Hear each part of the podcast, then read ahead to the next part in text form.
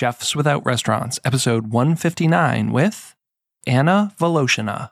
Uh, one of the tools to control people. If you can control their diet, you can control their minds. If you can, con- like, they wanted to put their own narrative. They did not want countries to have, like, the republics to have their own identity. Uh, the identity for everyone should be, we are from the U S S R. We love our communist party. We love our leader, and we are all equal. So nobody was allowed to eat better. At least commoners could not eat uh, any different from, like, the people from one city in Ukraine to the city in Georgia to the city in Uzbekistan. And everything was so standardized. They wanted to control every single aspect of people's life, and food was just one of the aspects. This is the Chefs Without Restaurants podcast with your host, Chris Spear. Each week, I'll be speaking with food entrepreneurs and people in the culinary industry. If you're interested in learning more about our organization dedicated to helping people build and grow their food businesses, look us up on the web at chefs without restaurants dot com and .org, and on Facebook, Instagram, and Twitter at Chefs Without Restaurants. Now, enjoy the show.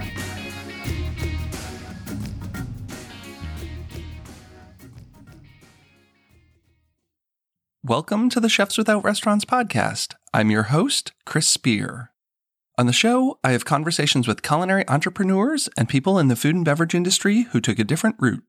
They're caterers, research chefs, personal chefs, cookbook authors, food truckers, farmers, cottage bakers, and all sorts of culinary renegades. I myself fall into the personal chef category, as I started my own personal chef business, Perfect Little Bites, eleven years ago. And while I started working in kitchens in the early nineties, I've literally never worked in a restaurant. So we are coming into one of my favorite seasons. Fall is my favorite season weather-wise, but it is also cookbook season. And today I have my first cookbook author of this fall. This week I'm speaking with Anna Voloshina. She's the author of the book Budmo, which will be coming out on September twenty-seventh. I was fortunate to receive an advance copy of this prior to our conversation, and I have to say it is a fantastic book. Anna was born and raised in the Ukraine and lived there until she was twenty-one and has since moved to San Francisco. Right now, as everyone knows, there's a terrible war going on in the Ukraine. Russia is violently trying to take over control, and it has been going on for months at this point. Anna still has family there. Her mom currently is living with her in San Francisco, but as of our recording today, she's getting ready to head back there tomorrow, so my thoughts will be with her, but she still has, you know, most of her family over there. Her new book is a cookbook about Ukrainian cooking. So we started out by talking about her background. I really want to get some history. I am not really knowledgeable about the Ukraine or, you know, much of what's going on in that section of the world. So it was really important for me to kind of understand where she came from, what her life was like, um, but also, you know, we want to talk about food, so I wanted to kind of find out what it was that she loves about Ukrainian cuisine. Since moving to the U S, she started blogging and was, you know, been sharing recipes on her website for a couple of years now. That led to her doing some food photography, and, you know, then she got to the point where she decided she wanted to put out a cookbook. So here we are. So if you're interested in hearing her story, learning a little bit about the Ukraine, you know, getting some insight as to kind of what's going on right now with the war, but also learning about Ukrainian cooking and Ukrainian food. One of the terrible things when, you know, Russia had taken over initially, they wanted all the countries in the Soviet Union to kind of have a unified cuisine and culture. And so many of those republics lost their independence in many ways, and one of which is food and cooking. So the food was kind of homogenous across the U S S R. So it's really great to see people like Anna bringing those things back, you know, talking about borscht being a Ukrainian dish. Uh, you know, I always think of it as a Russian dish. Her book comes out on September twenty-seventh. We will link that in the show notes. One of the things I thought was really impressive was that she photographed all of the dishes for her cookbook. It's a beautiful cookbook. And I know often there's a lot of styling that goes into I mean, I guess I don't know personally, but I know that there is a lot of styling that goes into these things. And to hear that she actually styled and shot all these dishes herself for the book, I think is an amazing feat and makes it all that more impressive. You can check out a lot of her work on Instagram and her website as well. And if you'd like to connect with me on Instagram, I'm at Chefs Without Restaurants. And I say this almost every week, but go to chefs without restaurants dot org to find all of our hot links. You'll be able to connect to our private Facebook group where we're helping other entrepreneurs build and grow their business through a sense of community. You can sign up for our weekly newsletter, and also you can find out how to join our database of chefs where we pass along uh, referrals if you're a personal chef or caterer or food truck and looking to pick up gigs. So check that out. It's chefs without restaurants dot org. And as always, the show will be coming right up after our word from this week's sponsor, the United States Personal Chef Association. Over the past thirty years, the world of the personal chef has grown in importance to fulfill those dining needs. While the pandemic certainly upended the restaurant experience, it allowed personal chefs to close that dining gap. Central to all of that is the United States Personal Chef Association. Representing nearly one thousand chefs around the U S and Canada, U S P C A provides a strategic backbone to those chefs that includes liability insurance, training, communications, certification, and more.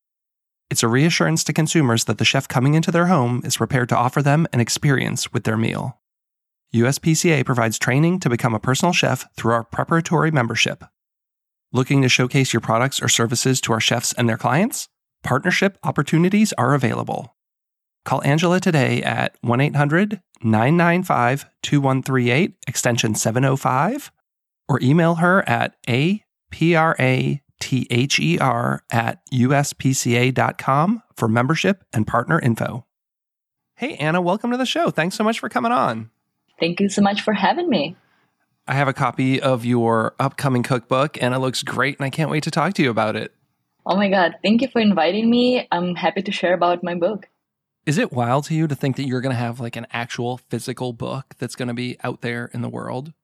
Yes, and I just got my first copy and I still cannot believe. Probably it will be very surreal to see it on the shelf in some random cookbook store.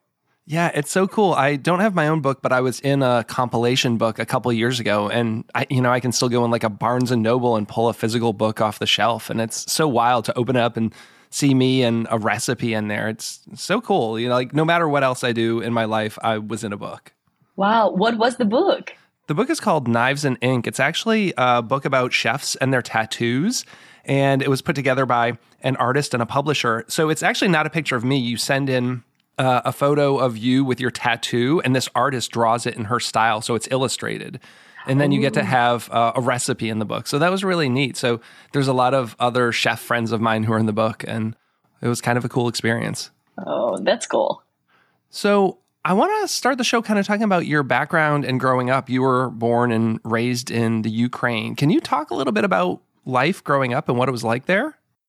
Uh, of course. So I was born in the southern part of Ukraine in a very small town called Snihorivka. So it was pretty sleepy town, uh, maybe ten thousand people.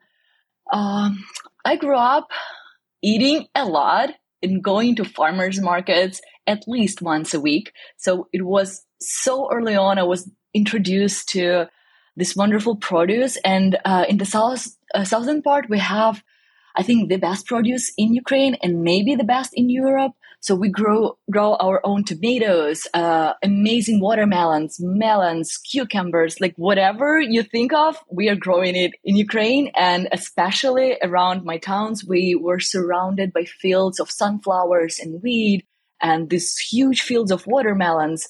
So I know my produce well, and um, my family cooks a lot. So it was all the time, like family gatherings with a lot of food, um, a bunch of family members, a bunch of friends. So it was all about eating, cooking, and getting together pretty much.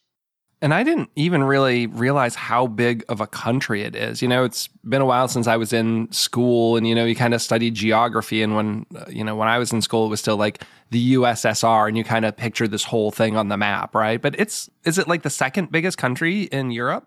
Uh, after Russia, yes. Wow. So if you consider Russia Europe, because it's uh, sometimes it's not because it's it's so big and it's like it lies in uh, part of the Central Asia and Europe, and it's like so uh, a lot of um, organizations consider Ukraine the largest uh, completely European country, the largest one.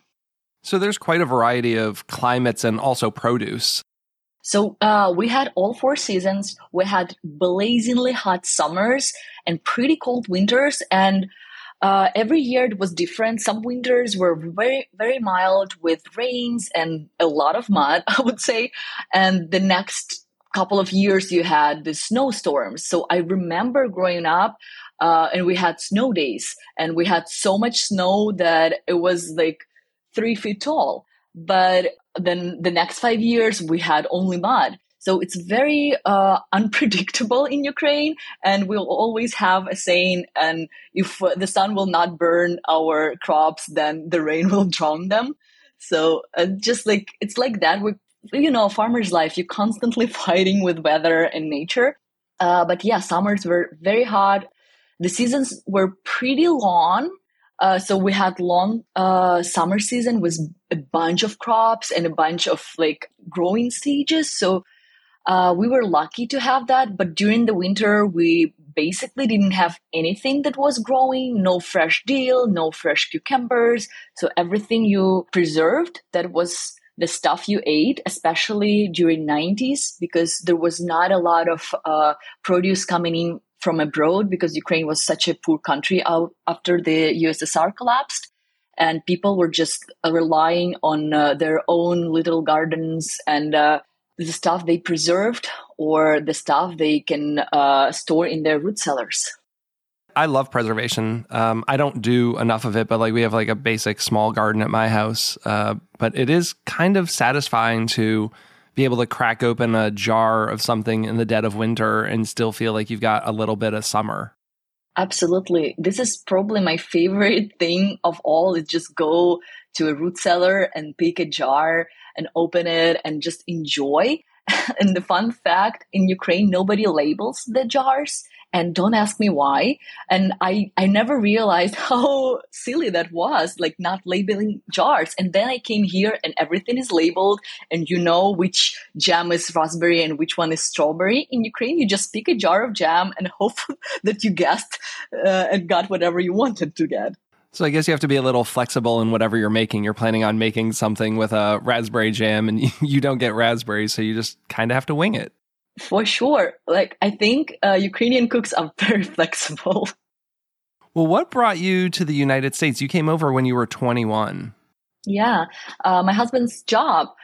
He started a startup and got acquired, and the, the company brought us to the United States, uh, and we We lived in Palo Alto for a few years, and then we moved to San Francisco. And I think this is the best place for me. I fell in love instantly, and I love the produce. I struggled a little bit at the beginning because I couldn't find my favorite tomatoes. And I'm like, whoa, what's happening? And then I discovered farmers markets, and I found my uh, favorite farmers, and life, uh, life got better.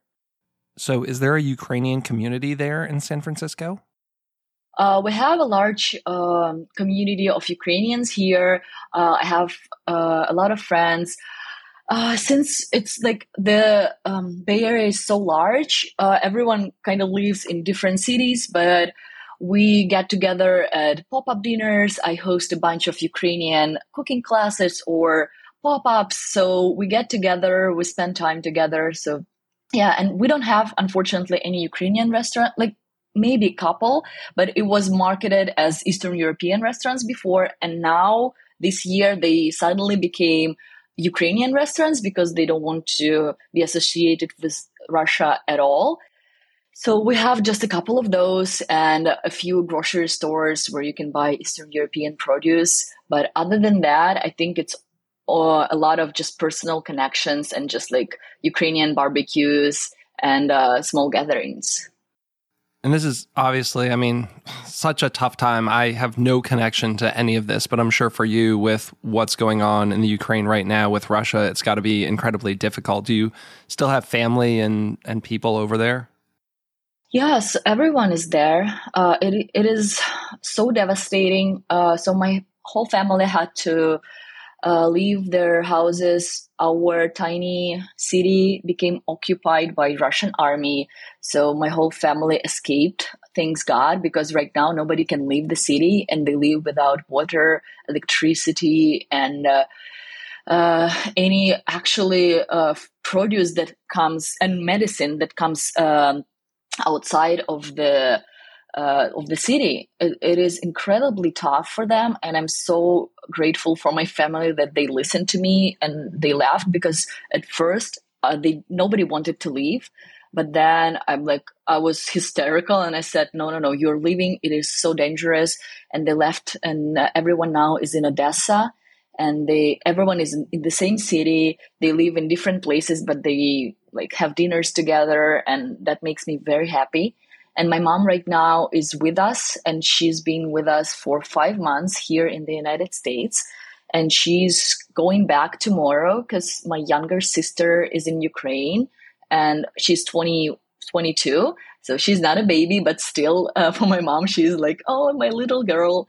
So she's going there to be with her, and uh, after that, she will come back probably here and spend a couple more months with us. Well, that's great that she came over, and, you know, wishing her the best. Hopefully she has safe travels and everything goes well. It must be great to see, you know, even where I live, like our community, it just seems like there's so much support for the Ukraine, even people who, you know, don't even really know much about it. Um, it just seems like there's overwhelming support. How does that make you feel? Uh, very emotional, to be honest. Uh, the day that the war started, um, I got a message from a very famous chef in San Francisco, and he's like, they are bombing Ukraine. Uh, how is your family? Are they safe? And I'm like reading this message, and I cannot believe. I'm like, no, no, no, nobody's bombing Ukraine. It's impossible. I opened the news and nothing is there. And I then I opened um, my Instagram, and another chef uh, from Ukraine, she's a very famous cookbook author. Her name is Olia Hercules. She is posting like Russia invaded Ukraine. And I, I thought, yes, this is real. This is happening. I called my family. We were constantly in touch. Nobody believed me in Ukraine. Like I called everyone and like they're like, no. Uh, but then a couple of hours later, everybody understood that this is real. And I started posting on my Instagram and like sharing links where to donate and support Ukrainian army and Ukrainian people, because I instantly knew that Ukraine will need all the support it can get. And a bunch, I don't know how many thousands of dollars we got the first day, because I couldn't keep track of it, but it was over, like, I don't know, tens of thousands, thousands of dollars. Right away, the first day, people were just uh, sending money to me, sending money directly. It was crazy. And then um, some chefs uh, started this hashtag cook, hashtag cook for Ukraine. And everyone who used that hashtag hosted a class or bake sale or some sort of uh, event, and uh, uh, raised money to send to Ukraine. And at least twenty people from the Bay Area, people that I know or follow on Instagram, hosted a class in the next seven days and uh, transferred the proceeds to Ukraine. And uh, we had a bake-a-thon organized by amazing Six Dutchess Farm, and we raised twenty-five thousand dollars online just from one uh, bake-a-thon, where we had like eight chefs from different countries and different uh, states of uh, to participate and just share their recipes. So the support was overwhelming. Every Michelin star restaurant in in uh, San Francisco seemed like participated and like supported in some way, either by posting on their social media or hosting a dinner. And uh, a bunch of chefs here came together and uh, uh, hosted very expensive um, pop-up dinners. And one time they raised f- uh, fifty thousand dollars, and uh, one of others events raised over one hundred thousand dollars. So it was wow. Just so impressive. And I hosted a bunch of events, classes, and dinners myself. Um, so, and everybody supported me. And they said, whatever you need, do you need people? Do you need a venue? Do you need produce? What do you need? We will support. Farmers donated their produce. My friends in wine business donated their wines. It's it's still pretty much going. A lot of people, I was afraid that people will forget, but they don't. They still are actively engaging, maybe not as active as the first month or the second month, but it's still pretty much uh, on top of the everybody's minds. So has this really sparked an interest in kind of all things Ukraine, like especially food and cooking? Have you seen an interest in people wanting to learn more about the food since it's kind of been top of mind? Definitely. First of all, I started my cooking classes and uh, dinners a few years ago, and it was hard to convince people to come and try Ukrainian food. They wanted some connection because everybody knew uh, U S S R, and they wanted and they needed an explanation what is Ukraine, because not a lot of people knew the country and knew the food. So I had to explain a lot. And I had to say like, oh, borscht is a Ukrainian dish. Pelmeni is a Russian dish. And like nobody cared. They wanted to taste uh, Soviet food or Russian food. Everything was Russian food before. Now people know, oh, this is Ukrainian food. And I see the interest. I see the willing to learn and understand why Ukraine is fighting, and food culture and politics are very much close, I think. In my opinion, food is politics. It's very political. And uh, people are now uh, willing to put some effort to learn about Ukrainian food, Ukrainian culture, and Ukrainian history. So, yeah, and we we we have a lot of Ukrainian authors. But okay, not a lot, but we have some very prominent Ukrainian authors, and uh, people are willing to buy their books. For example, Olia Hercules, uh, and we actually, fun fact, we uh, were born just maybe fifty kilometers, maybe six, six kilometers apart. We've never met, and she moved to the United Kingdom and started her career there. And I moved uh, to the United States and started uh, talking about Ukrainian food here. And now we both see growing interest uh, to our for our cult- culture. Yeah, I had found her online, like even before, you know, the war and the past couple months. Like she was making beautiful food, and I was just interested. And she's got quite a following on Instagram. So her following grew immensely uh, because she. Uh, she started posting about war in Ukraine, uh, and another chef actually from Russia, uh, and she's friends with her, Alisa, Alisa Timoshkina, and they started this hashtag Cook for Ukraine. They started posting, they raised over one and a half uh, million pounds to help Ukraine. Uh, they are such a great advocates, and I understand that Alisa is a Russian chef, and Russia is an enemy, but she supports Ukraine. She against of this invasion, and she's she's fully with our people. And uh, I'm so grateful for their collaboration, and they just inspired so many people in Ukraine and outside of Ukraine to fight, to donate, to volunteer, and they are just amazing human beings. You know, going back to what you said, like food is politics, you, you can't really disconnect a food and its cuisine and culture from that. I mean, you have to look at his, history, geography, and all of that. I mean, the country is so huge. You're bordered by so many different countries now. And over, you know, a period of time, there was lots of occupations and wars and so forth. And I think you did a really great job in the cookbook touching on that, giving people a very brief overview if they're not kind of familiar with the, the background of the Ukraine. Thank you so much. Yes, traveling through Ukraine, you will see how the food changes. And closer to the Russian border, you will see more Russian dishes, more Soviet-style dishes. And closer to the western part, where we have uh, Poland and Hungary, and uh, the, that part was under Commonwealth of Lithuania, so they they feel more European. They have a lot of European dishes, uh, a bunch of European small uh, bakeries and coffee shops, and you cannot find that uh, in the eastern part of Ukraine. And you can tell when you travel to the northern part, there is a big connection to Polish and uh, Bel- uh, Belarusian kitchen as well. So a lot of potato dishes, uh, lots of cabbage dishes. And in the southern part of Ukraine, where I'm from, and Crimea as well, you will find Turkish influence, Greek influence, and uh, more focus on uh, seasonality, because we were so fortunate to get this phenomenal produce uh, during the spring and summer. So you travel and you see how politics influenced the cuisine and how different con- countries left their marks on our Ukrainian food. So you've got a cookbook coming out and you've been doing food writing, kind of blogging, some food photography. How did that all start? When did you start kind of putting recipes out there and working in the food world?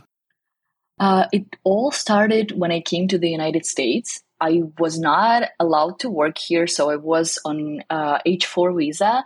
And uh, for about four or five years, I was not able to work legally here. So I decided I need to do something.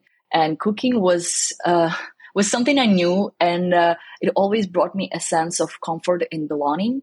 And I decided, okay, so I will just cook, invite friends over. It will help me to break the ice and meet new people. And that's what I did. And a lot of people started asking me for recipes. And especially since uh, there were not a lot of uh, Ukrainian recipes out there. So I decided, okay, I will just post for them. Like, I will write recipes and send them. And they like, oh no, can you post it somewhere? So it will be easy to find and I can share it with my mom or whatever. And I started doing that. And then I, I thought, okay, photos are very, very important because people don't understand. And if I can put the photo, they will see the dish. They will know how to shape their dumplings, or they will see the uh, consistency of the batter. So I started doing that, and it was not good. Photos were horrible. Oh my God. And then I decided to put some effort into that as well. And, uh, I loved it. I loved taking photos of food. And I don't like to take photos of people or nature or anything like that. I only like photos of food and produce. Uh, I don't know what's wrong with me, but this is a fact. And I started uh, taking photos. And when they got better, I got my first uh, job offer. A company, uh, a startup in San Francisco, they asked me to come and take photos for their app. And I started working with restaurants and chefs, and uh, soon enough, a bunch of different startups started calling me and asking to work for them. And I ended up taking photos for most of the food startups in San Francisco. Uh, loved it. And I met a lot of uh, chef friends through those gigs. And uh, it was it was a very wise decision. Like, looking back, now I understand that taking photos uh, for my own cookbook was the best thing I could do, because I controlled the whole process. And uh, to be honest, I saved a lot of money taking photos myself. Oh, wow. You took all those photos in the book? Absolutely, yes. Oh, they're beautiful. I love, you know, not only the technical uh, photos, but like the styling, the way that you put it together. It's a beautifully shot book. I had no idea. Thank you. I, I, I don't think there's many um, cookbook authors who do their own photography. Thank you so much. I was very lucky uh, that my publisher allowed uh, my team to get the full creative control. So all of the, uh, everything considering this book was created by a very small team of uh, females here in San Francisco. And the final edits were made in New York, but everything else was made here in San Francisco. It's a local cookbook. And I took all the photos. I style, styled everything myself. And uh, I had a bunch of recipe testers all, uh, all over the United States. And uh, uh, it was probably the best um, part of the book to get the feedback from all of those people. But yeah, other than that, it, it is a pretty local cookbook. Wow. Well, it is beautiful. So I want to talk about that a little bit. How did you decide to do a cookbook? I mean, was it just a natural progression from kind of doing the blogging, but like what solidified like, hey, I'm going to make a cookbook? Uh, I think it was a natural progression for sure. But, you know, every chef or every home cook for sure uh, has like this secret dream of becoming a cookbook author, because they think, okay, like what can be cooler than having my own cookbook? And like you said earlier, this is forever. Like this is something you will have for the rest of your life. This is a fun project. And especially, usually it's very personal projects for a cook like myself, because you will put your family recipes and uh, the whole world will know about your like grandma's famous recipe. I never made this book about my grandma because uh, I'm not Julia Child. As you, as you know, the saying, nobody is interested in your grandma unless it's Julia Child. Uh, but still, seeing my family recipes, my, the recipes from my home country, and uh, some uh, modern twist I made, it is it is so satisfying. And like holding the book, it's just the ama- amazing feeling. And I know that a lot of uh, cooks, they have this dream, but I just put a lot of work and made made made it happen. I took a course at Stanford, and they have. Um, Now, they, I think they're offering this course online, a uh, cookbook writing course. And I met an amazing mentor, Tori Ritchie. Uh, she is a teacher, and she, uh, I think at least once a year, she, uh, she, she teaches this course. And it was such a, an amazing experience. And I love the, I love the whole process. I love everything about uh, this the process of writing cookbooks. And I think a lot of people just have this dream in their minds, but when time comes to put the work in, they're like, oh, this is too much. And for me, it was, oh, no, no, no, this is perfect. Just blogging alone, I find overwhelming. And I've done that for like fifteen years, but the process of like, you know, if I'm cooking for myself, my family, my friends, it's different when you know the recipe is going to be out there, you know, making sure everything's weighed, measured, all that. So it's actually good and people can follow it. But then throw in the photography and all that, that's a that's a lot. So it's, I think, a challenge not everyone is up for. Definitely. And not a lot of people realize that until they just like start doing it. And then they're like, oh my God, it's it's a lot. And other than that, the, when the book is finished, you need to put a lot of work into marketing and P R. And uh, everybody's saying that that ninety percent of uh, cookbook P R is on the author. And it's true. Uh, some people have this idea that the publishing house will take care of everything. And they will provide you with the resources, and they will provide you with some guidance and help. But it will not be enough to make this book as successful as it needs to be to make money. Well, you're on my podcast, so all of my listeners need to go out and get on ordering this book. Uh, the book is called, how do you pronounce it? Is it Budmo? Yes, perfect. Budmo, yes. Nice, which roughly translates to cheers. Is that correct? Uh, it's used as cheers. It translates uh, to let us be. And let us be, it's a broad meaning. It means let us be together, let us be in this moment, let us be healthy, and let us be uh, celebrating. It's a very cheerful word. That's a really cool name for a book. So I've noticed you definitely do some, I don't know, fusion is kind of a dirty word, but you definitely put your own twists on some of these recipes. Like this is not just a, a classic Ukrainian cookbook, correct?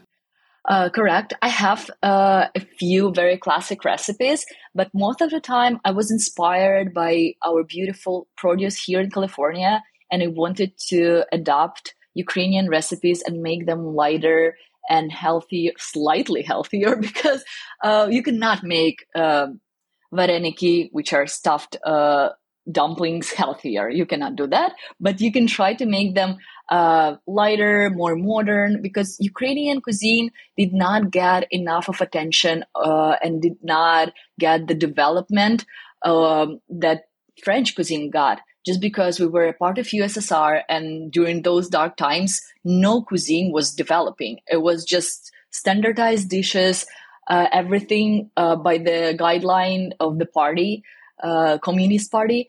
And uh, it was not a lot of creative freedom. And uh, nobody could go abroad and study. No chef can tr- could travel and train at a French restaurant and can come back to Ukraine and implement the knowledge.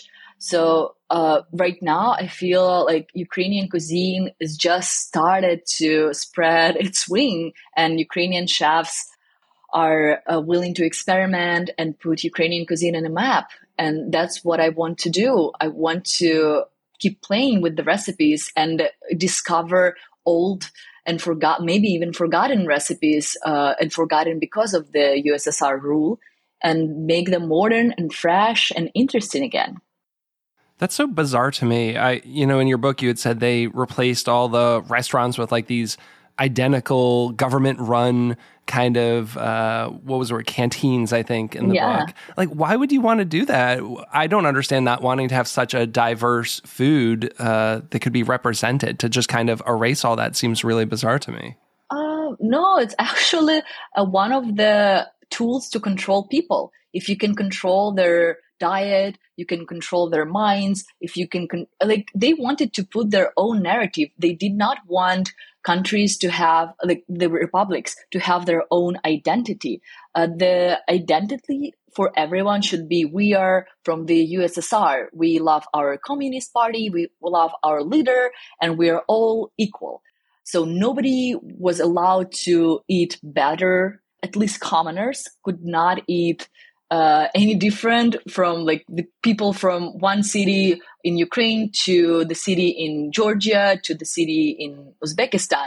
Only the top level level of government could afford like this foreign produce, or like olive oil was not a thing in U S S R at all. We only had two types of oil: sunflower oil, uh, refined and unrefined. And actually, I would say it was unrefined sunflower oil for most of the time. And my mom said she only had refined sunflower oil when she was in her twenties, which late twenties, which was already independent Ukraine. So it was like one type of oil, one type of butter, uh, margarine, that's it. And everything was so standardized. They wanted to control every single aspect of people's life, and food was just one of the aspects. Makes me really grateful for having been born here. I don't think we always think about these kind of things and all the um, benefits we have to living in a free country. You know, a lot of people complain about their freedoms and their rights here in the U S, and I think we need to take a hard look at other countries to really realize uh, what our freedom means. Yeah, uh, the world is so big, and it is a lot, a lot of things we don't know and we don't think about. But when we start traveling and discovering the world, we start understanding the country and the place we live in a little better, and definitely appreciate it more. So when someone gets your book, what do you recommend they start making? Like, do you have a couple entry recipes that you would say these are kind of give you a good overview of the cuisine, or just things that you really love? Uh, I have a few recipes, like, okay, I love all of my recipes, but some of, of them I love a little more. Uh, for example, my mom's, my mom's spicy and sour tomatoes. I love them to death, and I make them literally every week just because we, we eat them so fast, and every time is two pounds. Uh, and we eat that two pounds in a week, or whether we have friends, or like we'll, we can just kill it. The whole jar by ourselves, like three people can kill a jar of those tomatoes in a week for sure. Uh, that's the first one. And the best thing about those tomatoes is that you can make them during winter time, and just make sure to get good Campari tomatoes, and they will be almost as delicious as the one you pickle in summer. The other dish is definitely borscht, because this is such a quintessential Ukrainian food. It is a comforting food. And a, a lot of people heard of borscht or tried borscht, but I think I managed to put these three recipes, which I love the most. One is uh, green borscht, uh, which is wonderful. It's full of green sorrel. The other one is traditional red borscht, but I twisted it a little bit and I made it vegetarian, and I added a lot of uh, chanterelles and uh, prunes, which balance the flavor and make it very interesting and umami. And the third one is cold borscht.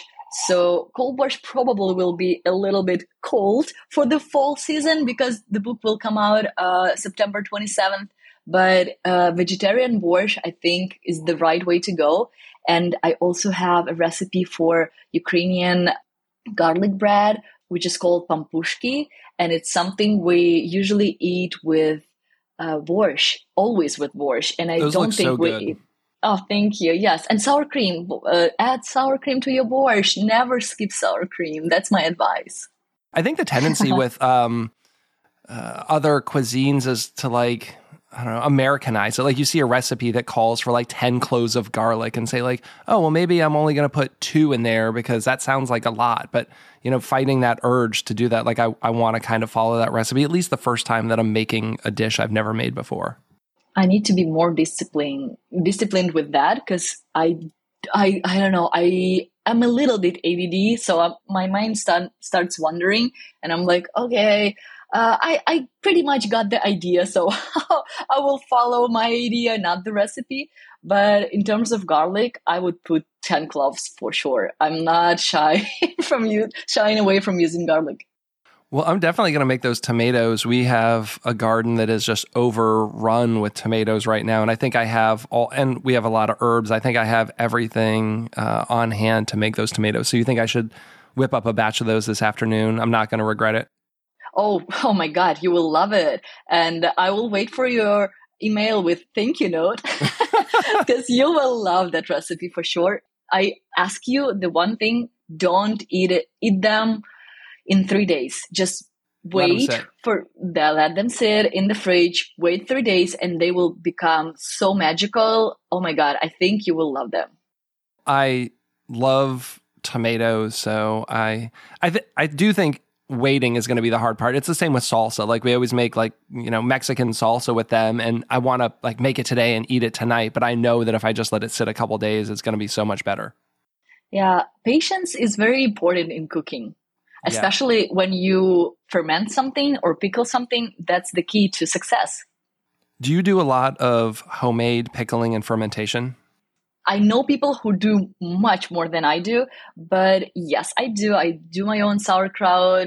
I do kimchi. I make uh, cucumbers and I experiment with kvass recipes, not very successfully.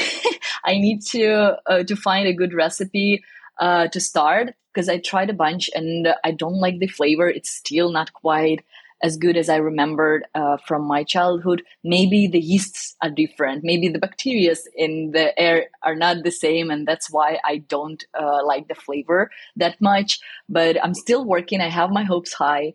I also make my own cheese. And uh, the reason uh, is we have this wonderful Ukrainian, and it's not only Ukrainian, but it's it's Eastern European soft and tangy fresh cheese called uh, syr in Ukraine or tvarog in Poland. You can get it from Eastern European market, but it was frozen before and it's like mustard use. The flavor is not the same. So I do it with whole milk and we have wonderful local whole milk. So I do it at home and it takes maybe twenty minutes of active cooking time and uh, the whole process takes twenty-four hours, but it's mostly sitting there and waiting for its time. So just active cooking time is very little and it's easy to make. So I, I make it almost every week because a lot of Ukrainian dishes are centered around that type of cheese, desserts and uh, savory dishes. And we use it as a filling for our dumplings. So it's, it's something I'm absolutely have to have in my uh, fridge. And you have a recipe for that in the book, don't you?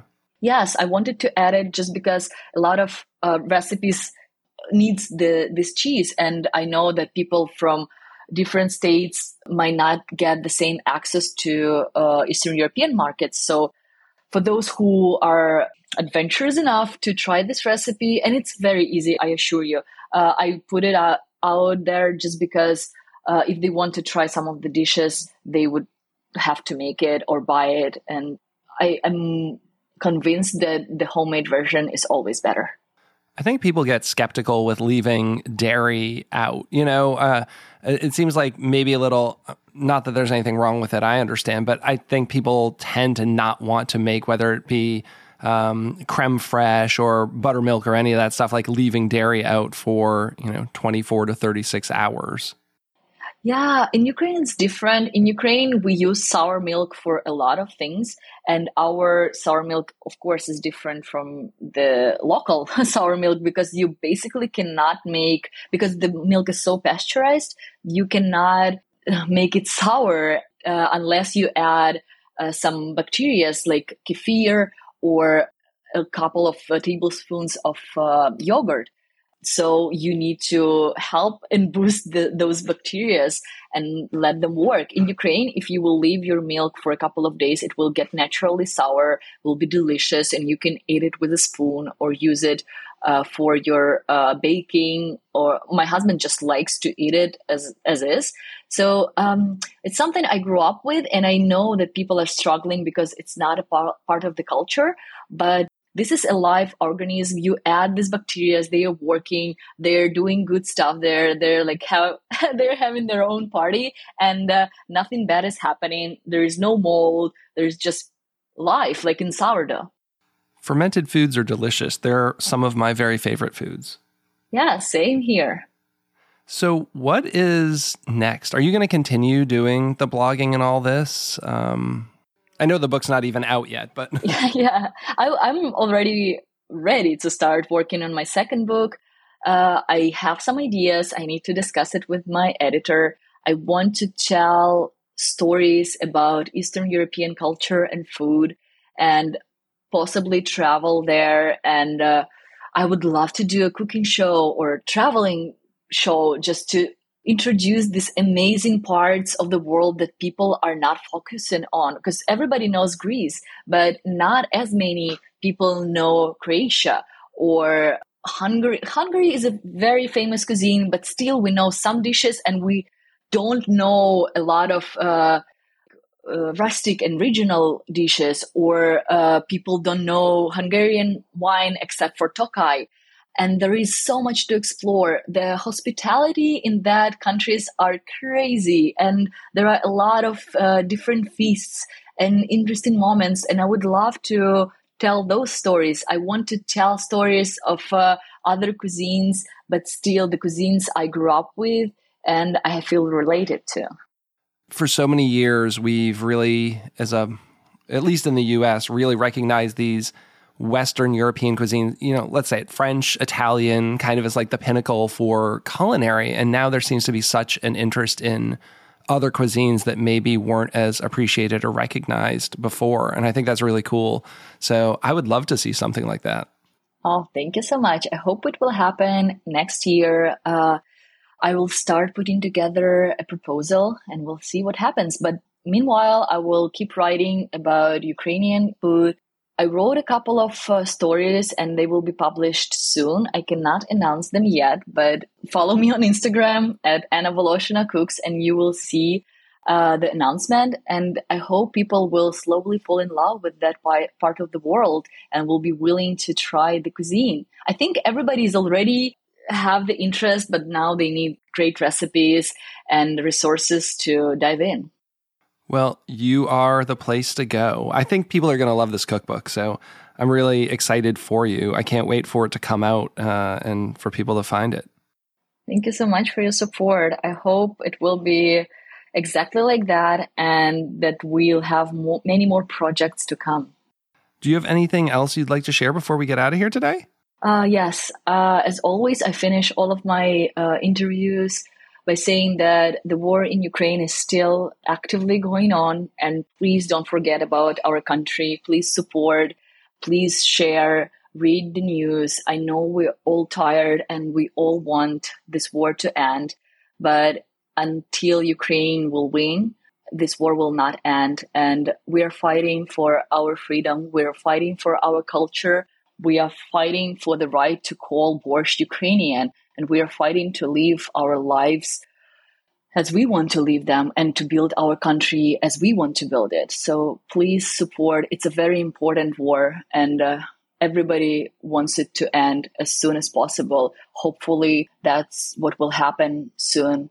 And uh, Ukraine feels the support, and everyone I know are so glad to see people in the United States cooking Ukrainian food, people in Canada cooking Ukrainian food, and we feel the support and it keeps us going. Thank you for that, and please keep doing.